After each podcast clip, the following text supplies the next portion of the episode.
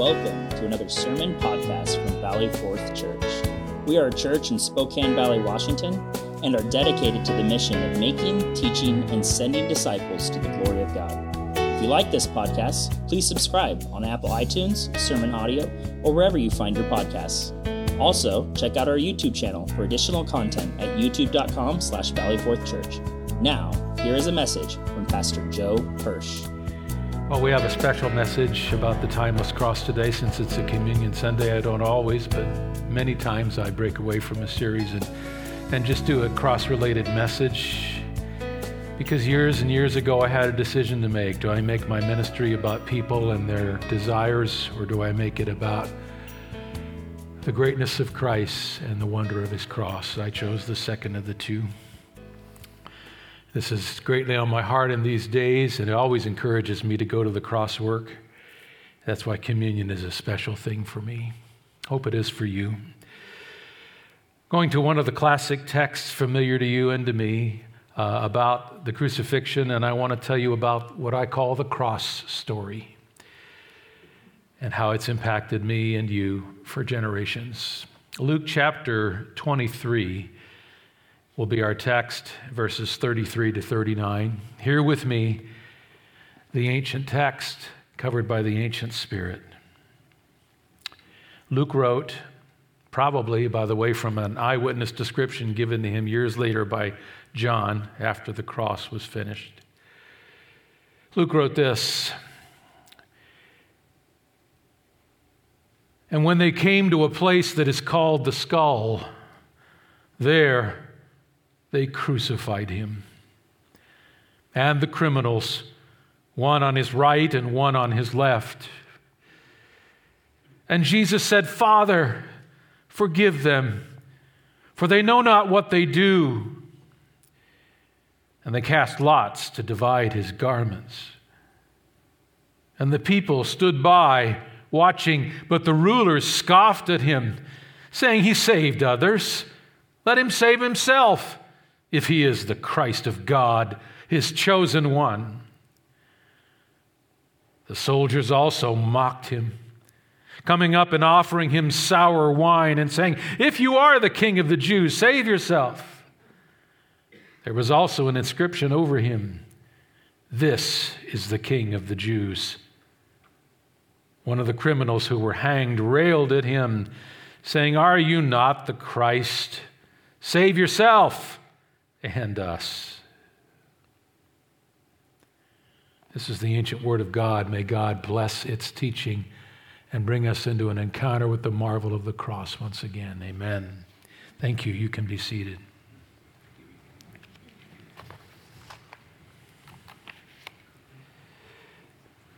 Though there was not faith for generations on my father's side of our family, there was faith on my mother's side, and there was a preacher born in 1900. He was the 11th child, born at home in a farmhouse, and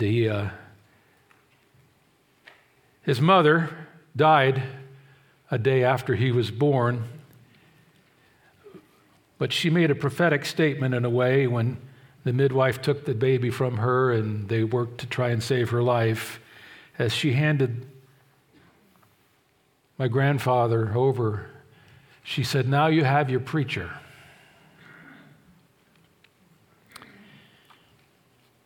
She died the next day, and he was raised by other family members. He was the 11th of 11, and of course, and he grew up and came to faith, and his mother's final words never left his life.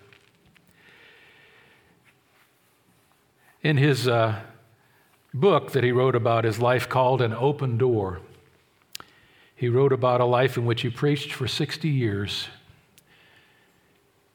He was so poor that it took him till he was 30 years of age to graduate from seminary. He had to work hauling ice up steps in Iowa for years to earn enough to make his way through college and Bible school, and he did. And late to the ministry, he made up for lost time, and he preached from 1930 to 1990. He prayed often for a grandson who was particularly rebellious and who had gained his father's hatred for the faith. He prayed often for his oldest grandson, that was me. Prayed for me to come out of darkness into light and to come out of rebellion to a saving knowledge of Christ. And through a miracle of God's grace on the college campus, I did, and I wrote him about it. And he read my letter to his congregation and broke down in the pulpit, and thanks to God. He didn't live that many years after I was saved, but it wasn't long before I knew that I was to be a preacher too. And so I gained some counsel from him. I still have some cassette tapes, and believe it or not, some reel-to-reel tape of him preaching. I always had modestly to small-sized churches, but what a preacher he was. Preached without a note, not a piece of paper in front of him, all by memory. Was a lion in the pulpit. But I inherited more than just a good example from him. I inherited parts of his library. Great books, books that are not in print anymore. All the great ones don't seem to be. And I pulled out a book of his by an author named Russell Jones, and the title of the book was Gold from Golgotha. Golgotha is our rendering of the Hebrew word for Calvary, or the place of the skull, the place where Jesus was crucified. It's a marvelous old book all about the great cross of Christ and what happened there. And I want to read you a quote as I begin that I'm sure my grandfather read, and I know he believed because he preached Christ crucified. But here is a quote from that book from his library. Golgotha, the place of the skull, and the story of Calvary is the focal point of revelation and history and experience. Think about that. What a powerful sentence. Do you want to know what the Bible is all about? What the revelation of God is all about? It's about what happened in those hours on Calvary, how history rolled toward it, and how history has been altered from it. And everything that God says in his book either looks to or gazes back to Calvary. Golgotha is the focal point of revelation and history and experience. It's why you are changed by Jesus Christ today. He goes on, there God did his best and man did his worst. What a description of those hours. And their faith is justified. All that Jesus needed to do for you to have your sin erased and become justified in the eyes of God, done in those hours, and hope assured, everything you need to know that heaven will be yours, assured in those hours, and love conquers. The great question of what God is like was answered at Calvary. God is love. He even conquered his justice with his love. Calvary, he writes, interprets Jesus to all mankind. It tells the whole story. I believe that. It's what's powered my preaching career for over 30 years. And it's what I want to bring you today. I want to bring you the cross story because it summarizes everything you ever need to know as a Christian. I've gone to Luke because there we find the three stanzas, the three parts to the cross story. It tells in greater detail than some of the other Gospels the first part, which was the hateful rejection of Jesus by people. People from all points of life, all levels of knowledge, all points of responsibility. The hateful rejection of Jesus by sinners. Secondly, it talks about the remarkable reaction of Jesus to sinners and for sinners, what he did and what he said over them as he was crucified. And finally, it talks about the powerful response of God to sinners. To their rejection, he brings the response of mercy and forgiveness. It's quite remarkable. And so there's the message. Walk with me through the cross story. First of all, as my grandfather's author said, mankind was at his worst and committed the greatest of sins on that day. I believe we're going to see here the greatest sins ever committed. I'll tell you why in a few minutes. But people gathered on that day, and it was the highlight of the hateful rejection of Jesus by sinners. You know, sinners have always rejected Jesus. I know I did. I mocked and taunted Christians, and I mocked their God and ridiculed their Christ and proclaimed my lack of a need for a Savior, cursed his name. Sinners do. In fact, there seems to be a spring-loaded sense that we need to defame that name more than any other name. But on that day, people gathered and defamed the name in a style that history has never seen before or since. You need to get the whole scene here.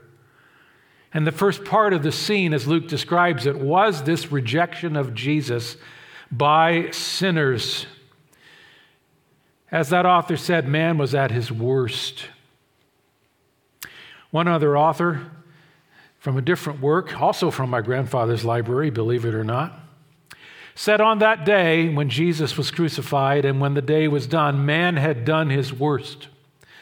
The precious one by whom the world was made had come into it, but the world knew him not. The Lord of glory had tabernacled among men, had come to dwell with us, but he was not wanted. The eyes which sin had blinded saw in him no beauty that he should be desired. At his birth there was no room in the inn, which prophesied the treatment he was to receive at the hands of people. Shortly after his birth, Herod sought to slay him, and this predicted the hostility that his person evoked and forecast the cross as the climax of man's hatred. Again and again, his enemies attempted his destruction during his living years and his preaching years. And now on Calvary, their vile desires are granted them. The Son of God had yielded himself up into their hands. A mock trial had been gone through, and though his judges found no fault in him, nevertheless they had yielded to the insistent clamoring of those who hated him as they cried again and again, "Crucify him." And so the foul deed had been done. No ordinary death would suffice his implacable foes. A death of intense suffering and shame was decided upon. A cross had been secured. The Savior had been nailed to it. And so that's really what we see happening in the very first verse of what I read to you, where Luke said, "And when they came to the place that is called the skull, there they crucified him." And every person in the story of the Gospels who ever opposed Jesus is represented in the word "they." It was a symphony of scorn that was heaped upon the Lord Jesus. And there were multiple members of the orchestra. Look at the passage I just read to you. It was the people that joined the rulers in crying out, "Crucify him." It was Pilate that humiliated him, and Herod who piled on and humiliated him still further. It was the rulers that orchestrated it all. It was the soldiers who drove the nails and divided his garments, and it was even the worthless thieves on either side who joined in mocking someone purer than they would ever imagine. It was a symphony of scorn, and Luke shows us the players. First of all, the people. Go down to verse 35. The crosses had been raised, and the people stood by. Now you might say, well, it just says they stood by. Well, Luke uses an economy of words. Matthew's gospel had already been published and was well known among the readers and hearers of Luke's gospel. Matthew gives us more detail in Matthew 27, verses 39 to 40. The people did not just stand by and watch. Those who passed by derided him, wagging their heads, which in Jewish culture was a sign of massive disrespect and mockery, and saying, "You who would destroy the temple and rebuild it in 3 days, save yourself. If you are the Son of God, come down from the cross." Mockery, the people scorning him and mocking him. Now you think, well, they were just an unusually mean-spirited people. Oh no, these were people that had had marvelous privilege in terms of hearing from God. No generation of people ever had the privilege that these people did of seeing the miraculous, hearing the mighty, viewing the purest Son of God, and being in the presence of God. No generation has seen the miracles and the power and heard the preaching of Jesus Christ. The preaching was right from the throne room of God. He was the perfect preacher. Think of it.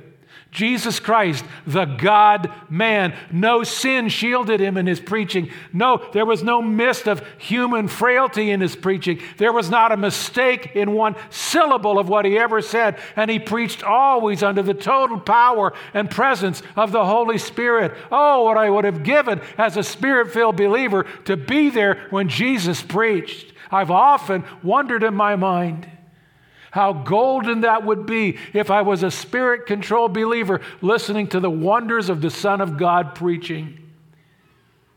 Well, they had that privilege. And sometimes before church or right after, there was a legitimate healing service and miracle service, sometimes going for hours and going on into the night, where hundreds of people from all over the region would come and they were healed by Jesus. And you cannot convince me that some of those same people were now in that crowd and they had gone to mocking him. Oh, the depths of the sin of the human heart. People say, if I just see God prove himself, I'll believe. Oh, no, you won't. These people had seen miracles. Some of them, I'm convinced, in Jerusalem and the great feast of the Passover. Don't forget, in Passover, they came by the hundreds of thousands from all over Israel, from Galilee, where Jesus had preached and done miracles for 2 solid years, from Samaria, where he had done miracles, from all the Decapolis, from everywhere. They would have come, and in that crowd, there had to be people who were healed by Jesus. There had to be people who had had their paralysis taken away, their lameness healed, who had had their sight restored and their hearing brought into their lives for the first time. There had to be people who were in that crowd wagging their heads at Jesus, who had been healed by Jesus. Oh, don't tell me that getting a miracle will turn you into a believer.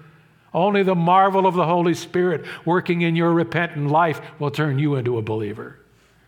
And they had not tasted of true saving faith.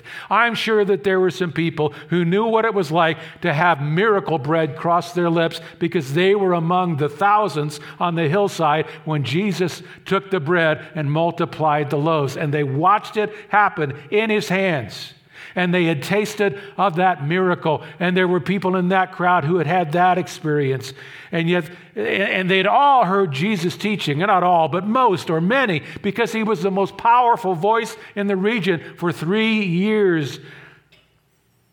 And as he preached, they couldn't miss the meekness and beauty of his life and the love of Christ.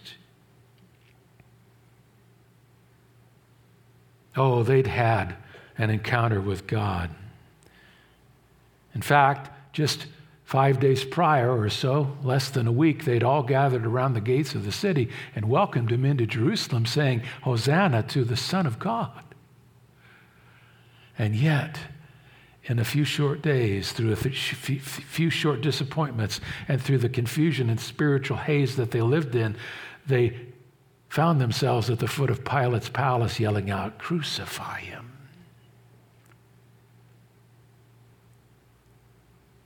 I don't know what to tell you about that, except that the depths of the sin of man are unimaginable. And there they were, their hateful rejection of Jesus, very clear. Of course, the rulers were also there. We go back to the text in verse 35 says, the rulers scoffed at him. Of course, they had wanted this day, as wicked as they were and as blind as they were sneering at him, scoffing at him. It's a very strong word in the Greek. It's used only here and one other time in the Gospel of Luke. It's a compound word. It meant to push up your nose at somebody. That, can you imagine? Can you see them all doing that? Just standing there in their beautiful golden robes and bringing their heads up constantly as his gaze fell upon them. That's what he saw. And intense derision and scorn. They were all there, layered in guilt they couldn't even recognize. Of course, the soldiers were there as well, and this was just another crucifixion for them, but for some reason, I think the enemy inspired them with a greater level of hatred than usual. Instead of just crucifying, verse 36 says, they also joined in the mocking, coming up and offering him sour wine to make his suffering deepen, offering it perhaps as an offering to a king, and saying, if you are the king of the Jews, save yourself. So the theater was complete. You had all these players on the stage of mockery. And then, of course, amazingly, the thieves joined in. One of the criminals, verse 39, who were hanged, railed at him, saying, are you not the Christ? Save yourself and us. And Matthew says they both mocked him, both of them. So it is true what the author said, that man had done his worst. I mentioned earlier that this was the place where the greatest sins in history were committed. You may disagree with me, but I think, as one author has pointed out, this was blasphemy at its pinnacle. Sinners can't do worse than this. This author writes, quote, without argument, what is being spewed out of these evil hearts and evil mouths right at the Son of God is the supreme blasphemy, the ultimate desecration of holiness, the lowest sin ever committed, wickedness at its lowest, and it is deserving of divine cursing, divine threatening, divine vengeance, divine judgment, divine damnation. This is injustice without parallel, transgression without equal. This is heresy above heresy, irreverence above irreverence, profanity above profanity, sacrilege beyond comparison. We would expect Jesus to pour out furious denunciations on all of them, to judge them, to make them pay for their outrageous, extreme iniquity immediately on the spot. Wouldn't you agree? When you think about the righteousness of Jesus and the ugly hatred of these people, if you were God, wouldn't you call out to your Son and say, Son, that's enough. Come down off that cross.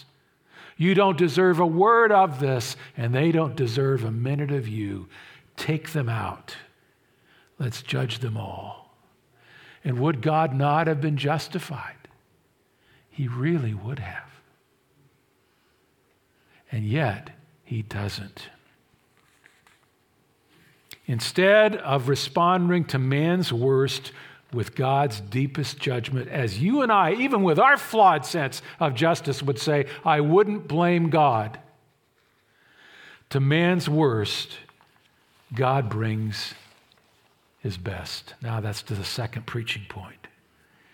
We've seen the remarkable rejection of Jesus, the ugly rejection. Now we go to the remarkable reaction of Jesus back into the text. You go to verse 33, and they crucified him and the criminals, one on his right and one on his left, the nails going through the extremities, the crossbar being lifted up so it dropped on the point of the cross, the shoulders strained out, and the agonies begun in verse 33. And then instead of bringing hell to earth, and getting his Son off that ugly cross, God brings heaven to man. And a prayer comes from the lips of Jesus that is stunning. Let's look at the three things under this. First, of course, is the prayer of Jesus. And Jesus said, Father, forgive them, for they know not what they do. Notice, even though the English says, and Jesus said, it's not a saying. He didn't say this to the thin air. He didn't say this to himself. He didn't say this to people surrounding the cross. He prayed it. It is a prayer. Father, forgive them, for they know not what they do.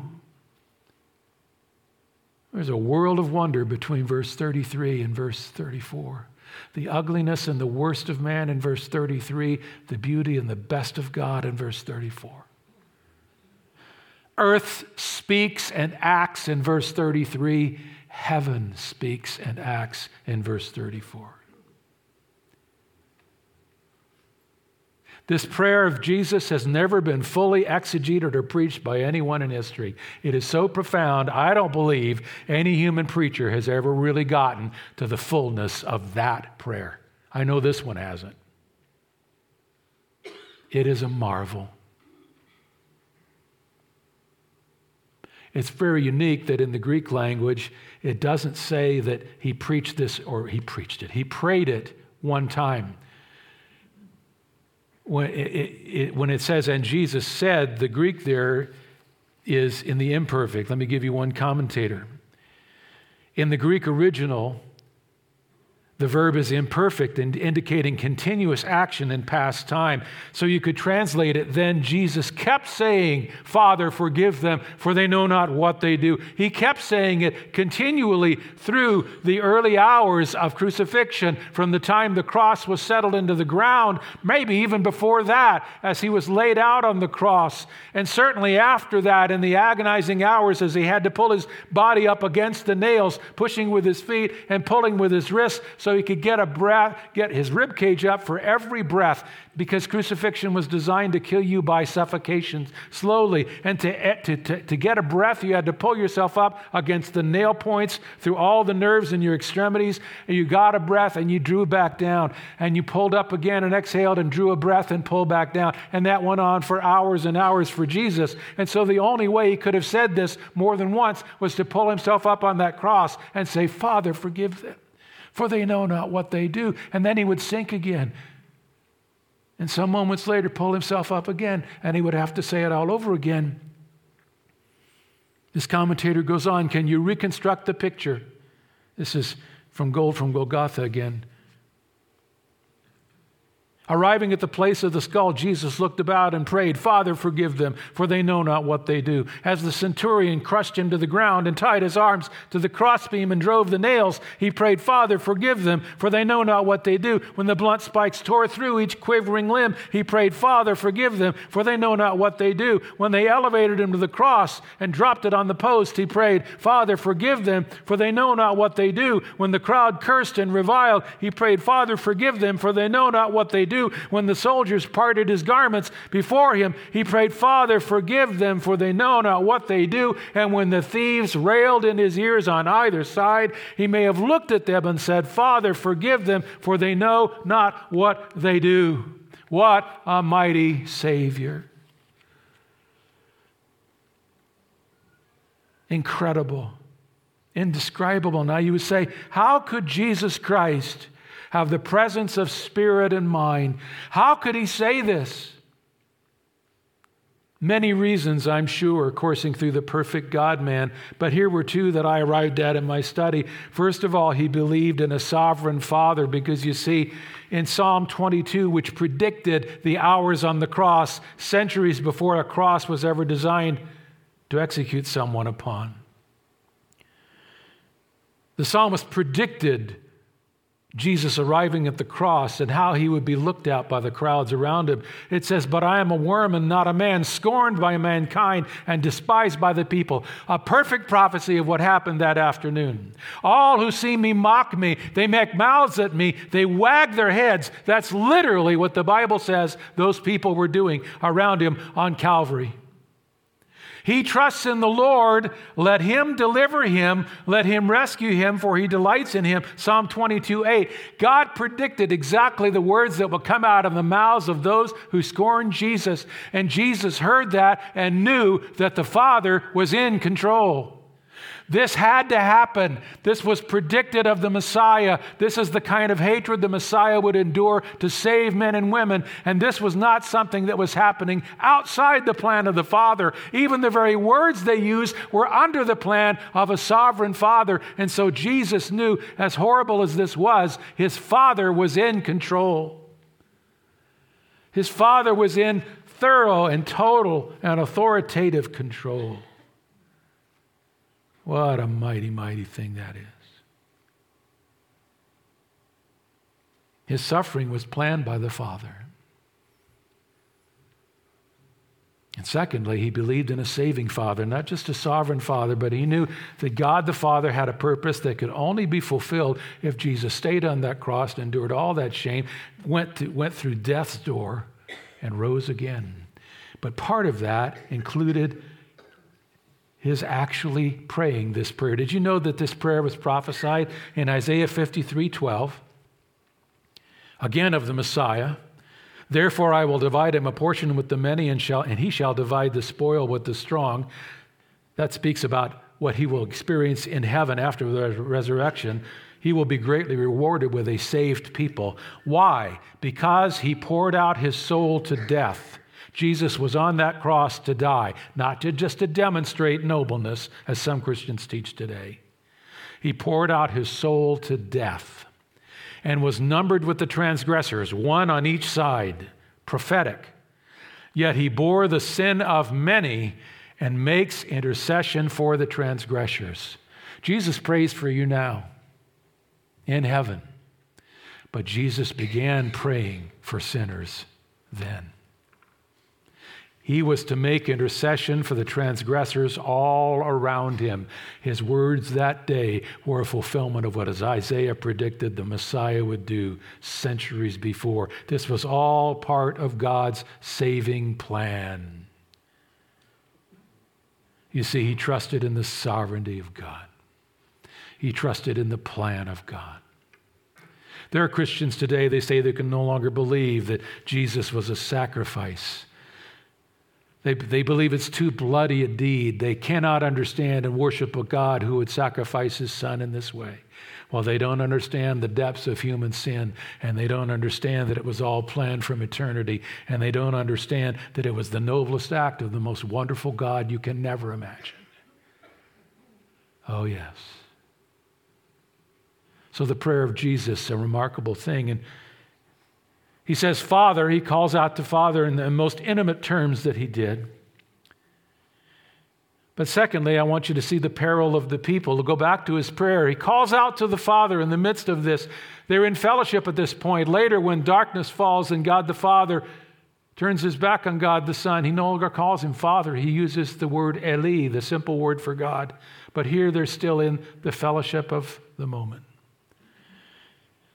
And he says, forgive them, for they know not what they do. And this has been a source of contention and confusion for many over the centuries. What did this really mean? Some people today who don't want to believe that people are the sinners they are said that this was Jesus giving a blanket pardon for all humanity. They know not what they do. And that ignorance is enough to get you into heaven.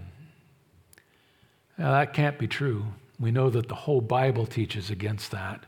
People are born sinners. They waste little time in living it out.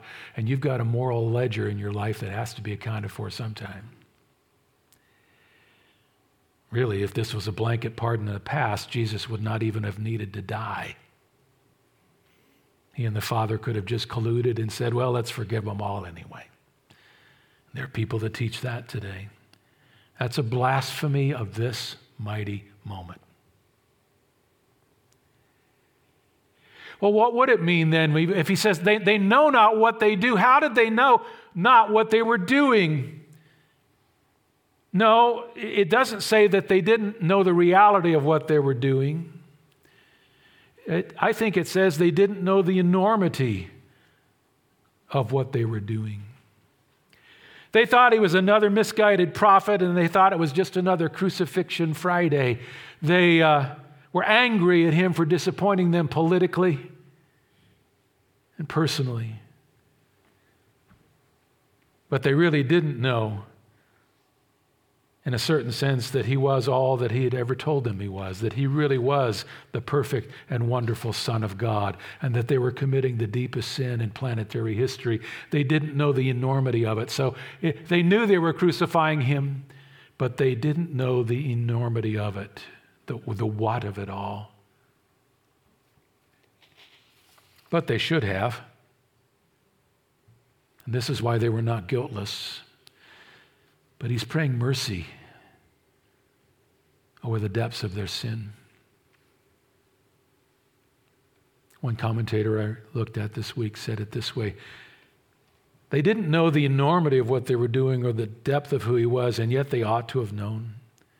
Their blindness was inexcusable. The Old Testament prophets, which had all been fulfilled by Jesus, were sufficiently plain to identify him as the Holy One of God. His teaching was unique, for his very critics were forced to admit, never man has a man spoken like this man has spoken. And what of his perfect life? He lived before them a life which had never been lived on earth before. He pleased not himself. He went about doing good. He was ever at the disposal of others. There was no self-seeking about him. His was a life of self-sacrifice from beginning to end. His was a life ever lived to the glory of God. His was a life on which was stamped heaven approval, for the Father's voice testified audibly from heaven twice, "This is my beloved Son, in whom I am well pleased." No, there was no excuse for their ignorance.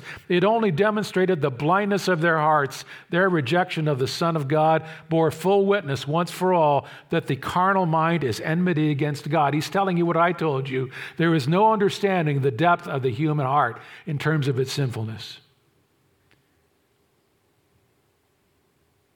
He applies it to today. How sad to think that this terrible tragedy is still being repeated today.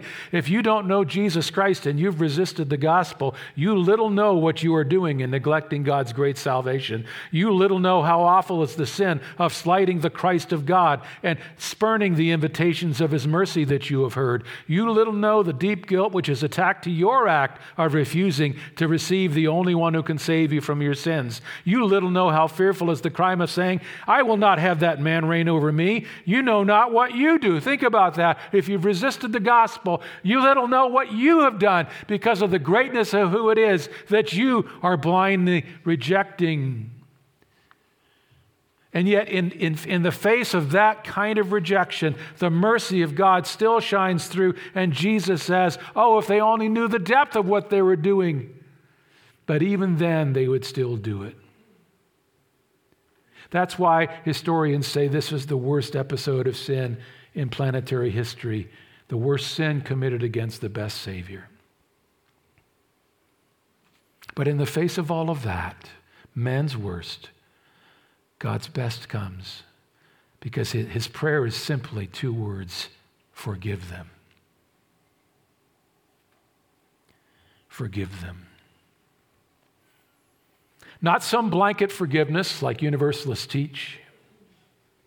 Not some turning away and saying, well, people will be people, like liberals teach.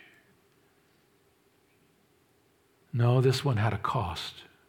You see, how does God forgive sin? How does he forgive sin?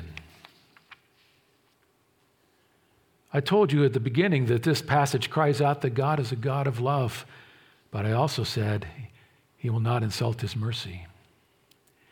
One author put it this way: God would not exercise mercy at the expense of justice. God, as the judge of all the earth, would not set aside the demands of his holy law. Yet God would show mercy. How? Through one making full satisfaction to his outraged law, through his own Son taking the place of all those who believe on him and bearing their sins in his own body on the tree. God could be just and yet merciful at the same time. That's the marvel of the cross. And that's how Jesus could pray, "Father, forgive them, for they know not what they do. They need forgiveness, Lord." And it's as if you could hear heaven saying, "Oh, I will," as you suffer and die. Hebrews 9:22, indeed, under the law, almost everything is purified with blood, and without the shedding of blood, there is no forgiveness of sins. The cross had to go forward, and Jesus had to suffer it all so that God could answer his prayer of making a way home for sinners. One other author put it this way, it's as if Jesus was saying, Father, forgive them by condemning me. Make me the culprit of Calvary. How stunning that is. And that's what happened.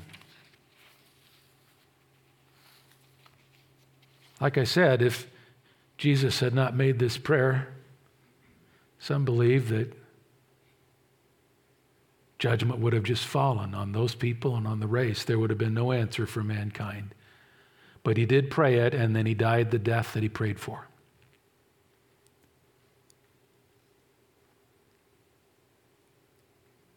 It's an amazing thing.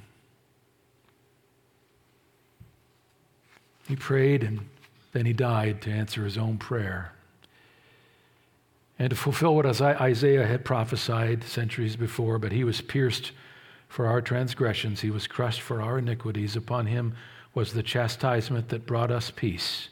That's the whole story of Luke 23. That's the whole story of Father, forgive them, for they know not what they do, as he went all the way through the valley of the shadow of death and then rose in victory. His chastisement brought us peace. That's the remarkable reaction of Jesus on the cross for sinners.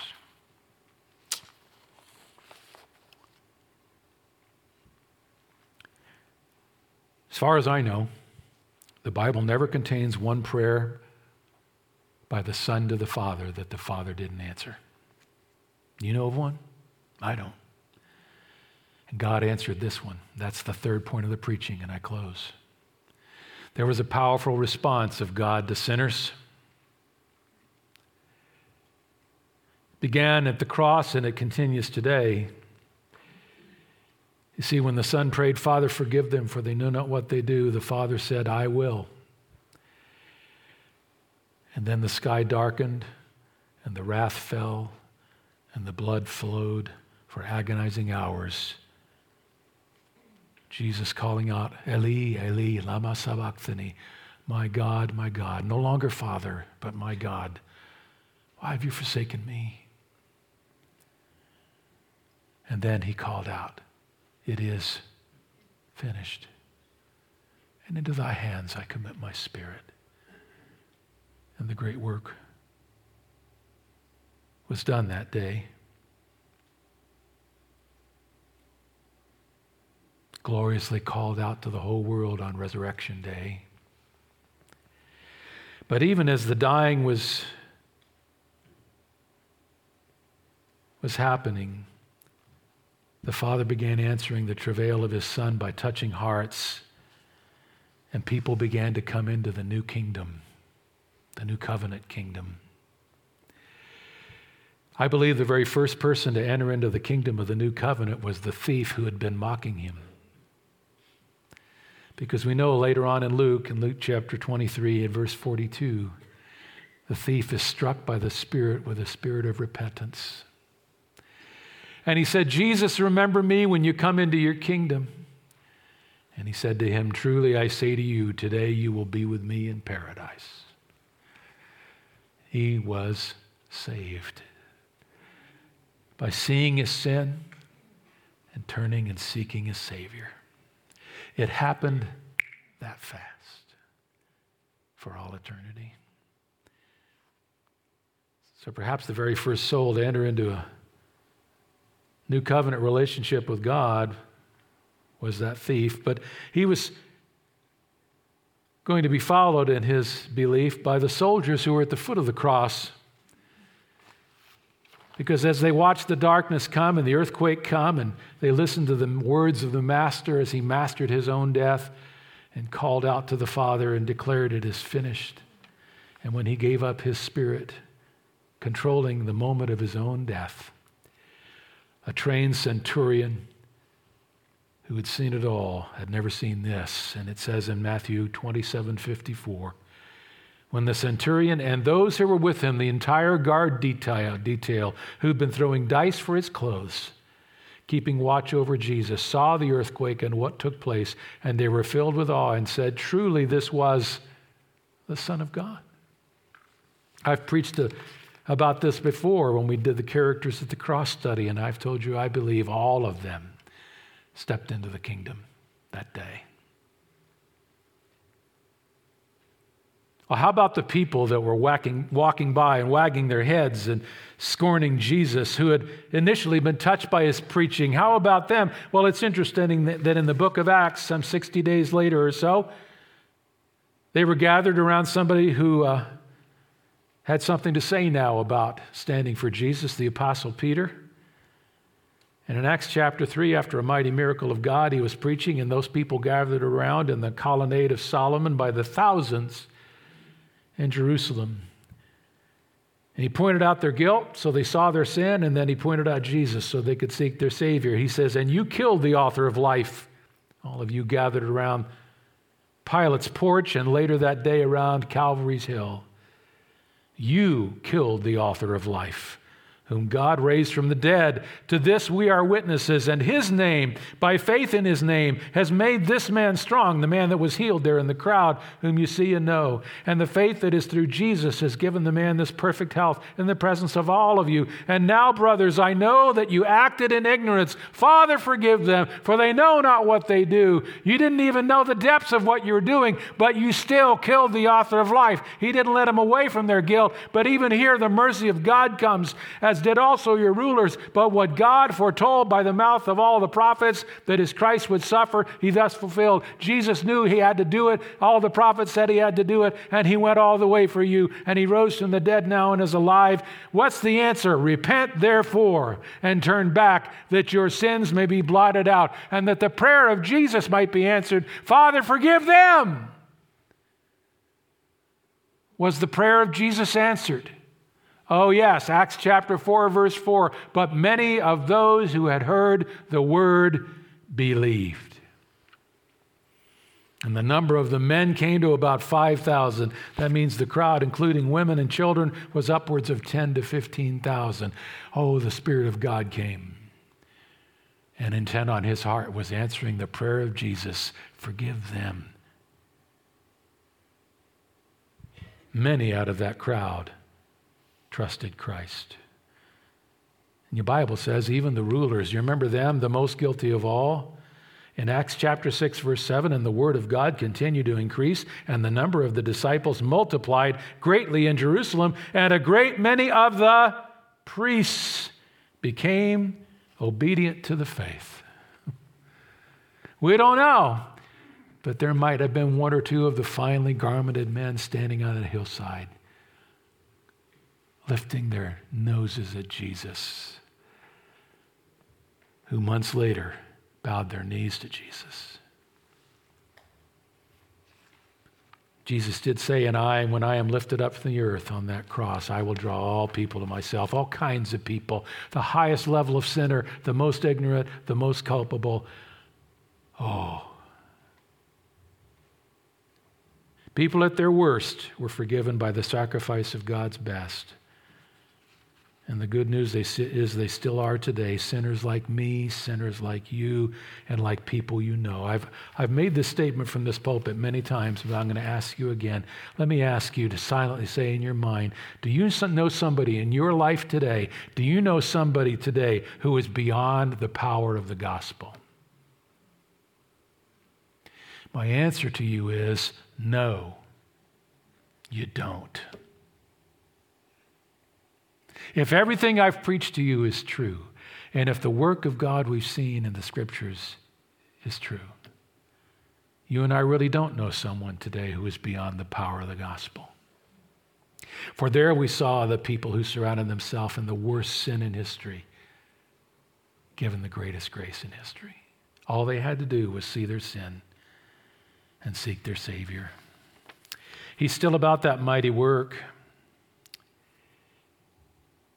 I think communion today is a time where we can both give him thanks that one day he made Calvary's Hill the place where all of Revelation and all of history comes together where he made it real for us.